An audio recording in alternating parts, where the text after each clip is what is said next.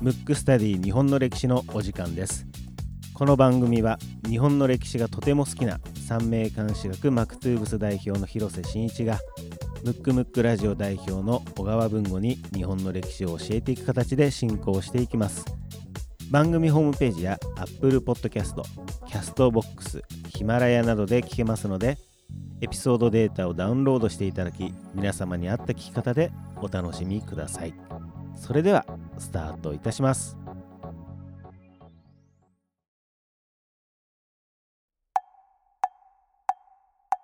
むくむくラジオだべ。むくむくラジオだべ。むくむくラジオだべムックスタディ日本の歴史はい。はい第57回目でございます、ね、57回目。はい、はい。えっ、とこの配信される日は4月1日ということではい。原稿ですね言語ですね。はい多分、発表されてますね。あの、昼の、え昼の11時半から発表ってことなんで。なるほどじゃあこの皆さんがこの番組を聞かれてる時はもうすでに言語が分かってると分かっているというはいということでね。はい今回のテーマはですね、はいあの題名にもあった通りに言語についてとはい。いう形で、そうですねねそこから入ってどこにたどり着くかは分かりませんけども。そうですねはい。えー、と今回ね言語言語についてということはいでお送りしますけども、はい。えーまず早速、はいえーリクエストフォームから、はい。えー読みたいと思いますラジオネーム石ベッティさん石ベッティさん。石ベスティいさ言いづらいです。イタリア、はい。イタリアイイタリアちょっと意識してるんですよね。なるほど。えーリクエスト人物、えー、近衛文丸と東條英機、はい。えーいつもありがとうございます。東京にて IT 会社を経営している27歳です、うん。Spotify で通勤時やご飯を食べている時に仕事中など、えー仕事などしながら、えー拝聴させていただいてますと。あ、嬉しいですね。ね最近ですか ?Spotify が聞けるようになったのは。そうなんはいです、Spotify でも聞けるようになってますのであのぜひ皆さん Spotify でもということではい。えーこのポッドキャストに出会えたこ出会えたのは本当に感謝していて歴史に無頓着だった私ですが片っ端から歴史書物を読むようになり趣味が一つ増えましたと、これはすごく嬉しいですね。そうですねもうまさにこの石ベッティさんのような方がうん出てくるのをイメージして番組作りしてますからね。そういうこはい。はい、えー歴史に触れる中で偉大な人物が命を懸けて偉業を成し遂げていったことを学びじゃあ自分は何のために生きているのか何のために会社を真剣に、えーかえー何のための会社かを真剣に考えるきっかけになりましたこの機会を与えてくれたこのポッドキャストには大変感謝です。今後も楽しみにしています。リクエストですが絶対に負けるという戦争反対派のいる中戦争に踏み切った太平洋戦争について当時総理大臣をしていた近衛文麿と東條英機についてとても関心を持っています。この辺りの戦争に行くに至った背景組織的問題など知れると自分の会社経営にも活かせるかもなぁと思っていますと、なるほど。はい、いう形のリクエストフォームですね。あの近現代ははい、割とこう学校だと習いにくいところなので、そうですね。結構駆け足ですよね。駆け足なんで、うん。で今後ちょっとねその辺を掘り下げていこうかなと思ってるんで、はい。まあ楽しみにしていただきたいなと思うんですけど、はい今日はもうね4月1日発表直後なんで、そうですね。もうこの配信中は何の原稿か分かりませんけどね。そうですね。うん、今日はですね、あのーこの収録時点で3月30日ですから。そうですね。はい、まだ何も分からないわからない状態で話を進めていきますが、まあ、今回のテーマですね。言語についてということで、ね、うん。でさっき、はい、あの収録前にね、はい。まあう打ち合わせって言ってもいつも5分ぐらいしかやりませんけど まあ5分もないかもしれない、はい。で今日は言語にしようかなって言ったら、はい、言語って何って感じだったもんね僕ね、はい、そうですね。馴染みがない感じ、はい。うん、当たり前のような感じですね。あなるほどね。うんえっ、とねえー、と今は元号って大体呼ぶケースが多いですけど、はい。まあ、年号とも言ったりして、うんうん。えー、と江戸時代とか大体年号と呼ばれてて、はい。要すえー、と要するにまた言っちゃいますね。あそうですね。これはねあのーちょっと一部あの意見をいただきましてそうですね、アップルポッドキャストの方の えとご意見いただきまして、そうですね。あの口癖がちょっとこうひどいと。結局とか要結するに、局と要するにが多いということで、はい。でもこれはちょっとありがたい話なんで。そうですね、あのねちょっと聞きやすいようにね、ちょっとどううしてもこう口癖になってしまうんですけど、はい。で明治時代になりまして、はい。天皇が、えーの間は言語が変わらないと、はいそれまでは実は変わってたんですよ。だから今って、えー、と今日の時点では平成ですけどなんていうんですかね。えっ、と天皇と一緒に、まあ、セットみたいなイメージあると思うんですけどはい。もともとは何かあるとすぐ変わってたんですよ。年号自体が。年号自体が。うんうん。えー、と元号ですね今で言うと、ですねうんうんうん例えば大きな地震があって、はい。天変地異があってちょっとこう不吉じゃないかと思ったら変わったり、うん。あと権力者がやったら変わったりとか、うんうん。そういうもので結構こう頻繁に変わるものなんですよ。うんうん。結構ポップだったポップな感じ。でじゃあ第1号。はい。年号元号。どっちもいい。まあじゃあ元号に統一して、第1回目。一番最初の元号は何何か分かる？文号。縄文ですか？縄文はそれね時代の名前だから。ああそうなんだ、うん。時代の名前をほら後から、はい。要するにあ現代人がつけてるからあなるほど。当時の人が。えー、なんだろう。ししたら。あのね一応その名前は聞いたことはあるけど、はい。それが1号だとは思ってないかもしれない。えー。多分ね歴史上の出来事ではい。割と古くて、はい。めちゃくちゃメメジャーな出来事うのん。最初についてるのが元号の最初。えー、なんすかねじゃあ鎌倉とかももっとふふもっと前によね。なんか出来事で多分ね文語も絶対聞いたらあーっていう。だ かいつものパターンですね、らこの聞いてる方もはい。ちょっとこう推測してほしいんですけど。なんですかうね、ん、なんだろう。皆さんわかりますかね、うん。なんて言って呼びかけてでちなみに、はい。あの西暦で言うと、はい。645年、645年。あ645う年、ん。なんだろうだいぶ前ですよね、うん。じゃあなんとかの改新。大化のそうよ改新はい。大化が1位か。へえ大化が元号の始まりなんです。そうなんですね、ただその時は、うん。えっ、とまあその一部ねその朝廷というかはい。権力者側が使ってて、一般的にはあの漢詩っていうね干支はい。を使われてる。えっ、と今の字で言うとえほ干すにそう歩数に支える。そうですね、だから干支ですね、はい。で今だと、まあ、たまたま僕三名学のねはい。あの教室もやってますから、はい。ちょっと干支にはすごい詳しいんですけど、はい。現代の人は干支っていうと十二支のことを指しますよね、はい。えー、と例えば今年で言うとイノシシ年、はい。なんですけど本当はその上に十二支の上に十巻っていうねうん。数字の10バツバツってバツじゃないですね。十字の10に干すって書いて十巻っていうんですけど、はい。十巻と十二支の集まりが干支なんですよ、うん。だから十二支だけは本来干支じゃないんですけど、うんうん。まあ、ちょっと現代はそういう風になってますから、はい。そっちを使ってる方がメジャーうん。というよりも江戸時代まではほとんどそっちがメジャーで一応ありますけどそういう感じでで元号もあったと。で元号の決め方ってどういうふうに決めてるか分かります？言語の決め方。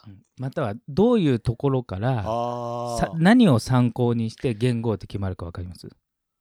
人の名前ですかね、あ人の名前もあんのかな？うん。あの多分それはかなりないないというか、うんうん。まあ、全部は調べてないですけどね、はい。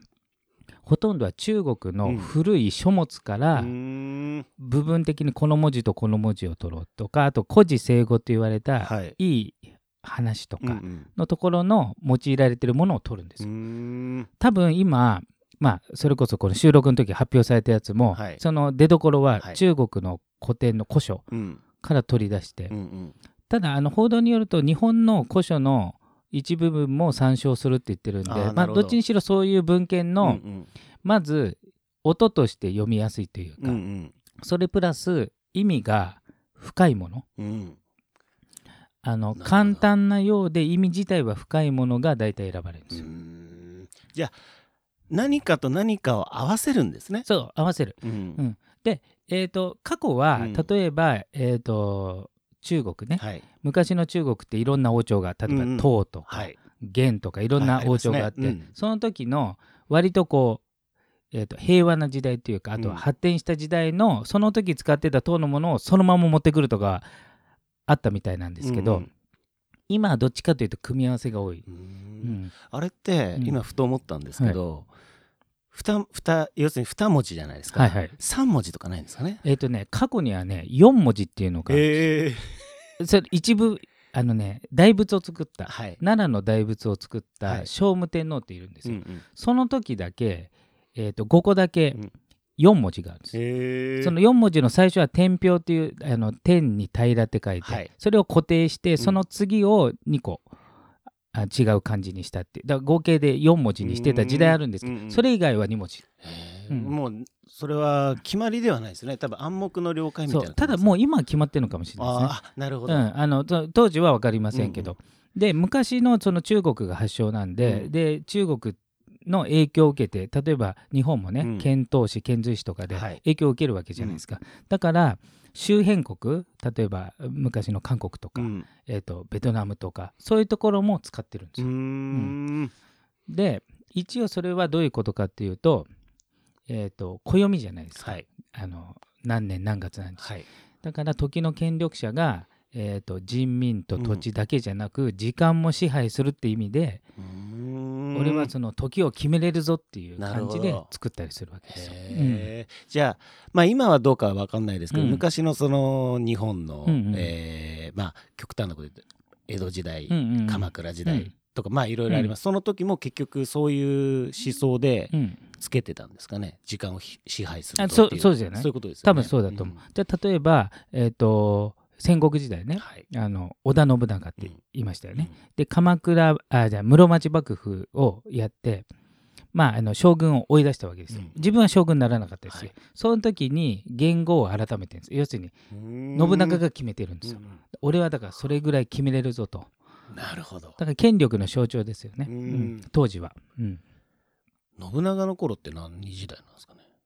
えー、と安土桃山時代ああそうか。まあ、一般的には戦国時代とも言うんですけどあの正式には多分安土桃山時代、はい。えー、と室町時代の終わりの方がうん。乱れて、一応室町幕府はあるんですけど、室町幕府の支配が弱まっちゃって地方の、えー戦国大名たちがこう割拠してた時は代が、い、うん。だからそこを俗に言う、えー戦国時代なんですけど、はい。その代表格が、えー織田信長はい。と豊臣秀吉なんで、織田信長が安土、えーと今の滋賀県はい。琵琶湖のほとりにうん。安土城って建てて、うん。大きい都市を作ったんです。そこが中心だったんで安土。うん。で桃山は、えー確か京都の方だと思うんですけど、うん。京都か大阪、まあ、あの辺ですね。が秀吉がその辺でやってたんで安土桃山時代っていうまあそれ短いんですよ、うん。その後すぐ江戸時代になっちゃうんで、うん、いじゃあ元号で言うと安土？やいやそれはね後々の人が言っただけで、な当時はうん。えー天正かな？ああなるほど、うん。天に正しい、はいはいうんはい、だから、えー、と現代から見たら、うん。たまたま例えば土器うにん。縄の模様が出たから縄文時代って言ってるだけで、うん。当時はど縄文時代と思ってないんで、ううんん。そう。で鎌倉時代も別に鎌倉あの現代人から見てねあの鎌倉に幕府があったから鎌倉時代って言ってるだけで、うんうん。当時としては多分その当時の言語を使ってうん。何時代も何もないんですよ、だから言うなれば今だと、まあ、感覚で言うとですよ。じゃあ300年ぐらい未来から見たら、うん。東京時代って言われなんか首都が東京だから。うん、でも別に僕らは東京時代なんて思ってないっていうね、そういう感じなんですじゃあ何々時代っていうのはうん。あくまでも、えっ、とまあ当時で言うと未来。今で言うと、まあ今の人間がうん、何かつけたと。そうつけた。そうそうでそう。言語に関してはそのその時の時の権力者がうん、つけたと。つけたと。そうそうですね。なるほどですね。ただ庶民までは、うん。まあ当然庶民ってあの文字も読めなかったりするし、うん。あんま意味がないので、はい。えっ、とそもそも知らないか知っててもあの干支の方を使ってたっていう。うん。だからえー元号はあってもまあ権力者またその周辺ぐらい。うんうんで明治時代ぐらいから国民に周知する時にうん。明治っていうのはみんな知ってる感じ、はい。うん、で逆に言うと,、えー、とまた逆に言うと言っちゃいましたね、はい。これはでも正式な使い方かもしれないですけど、は江戸時代まではそういう感じだったんですけど、明治からはもう、えー、と明治にしますと、はい。天皇まで。コロコロ変えませんと、うんうん。でこれを暦とします。まあ太陽暦にも変え、まあ、西暦も導入されてるんですけど、はい。だからある意味あの暦をまあ統一して、うん。あんまりこうむやみに変えないみたいな、うんうんうんそういうことをしたってうことですね。ん。じゃあ明治以降はまあうん。明治から考えると明治、うん。大正昭和平成平そしてまあ新しい。新しい。これはもう天皇ごとに。天皇ごとにっていうことですね。うん。だから天皇の在位が短いとうん短い。だから大正時代は短い、15年ぐらいですよねそう確かね。で昭和が一番長い。これね、実は歴代で一番長い、うーん。なんでかっていうと昔はあの天皇の在位時代長い人もいるんですけど、はい。別にコロコロ変えちゃうから、うんうんずーっと一個を引っ張るわけじゃないんで、うん。うん。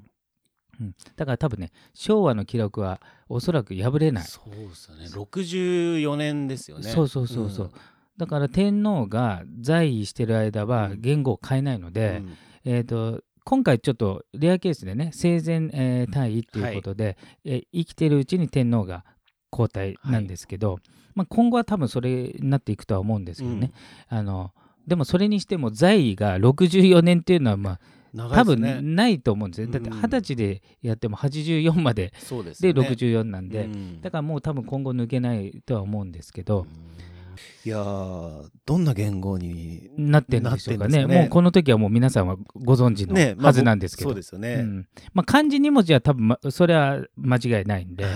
であとは、まあ、平成の時もそうでしたけど、はい。多分その直後ってうん。ちょっと違和感あるじゃないですか、うですね。馴染みがないから。うん。でもずっと使ってると別に平成って違和感ないけど、うん。昭和から平成になった時ちょっとあれ？そうですね。なんかありましたね。なんかちょっとこう違和感があるっていうかね、うん。多分そんな状況かなと。僕だからちょうどね小学校卒業の年だったとうんう思うんですよ。ん。小学校卒業がうん。昭和64年卒業なんですよ。う。ん、なるほど。で中学校入学が平成元年なんです。よなるほど。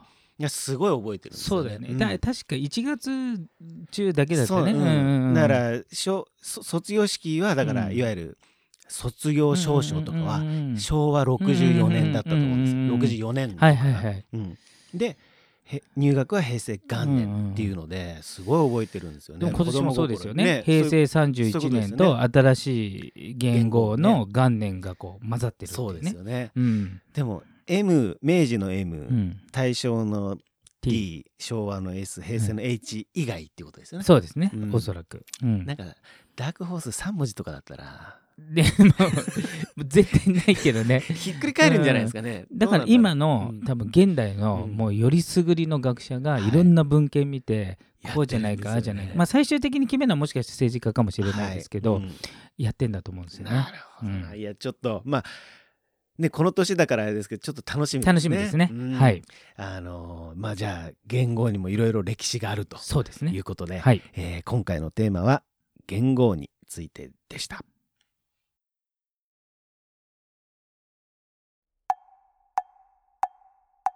むくむくラジオだべ。むくむくラジオだべ。むくむくラジオだべ。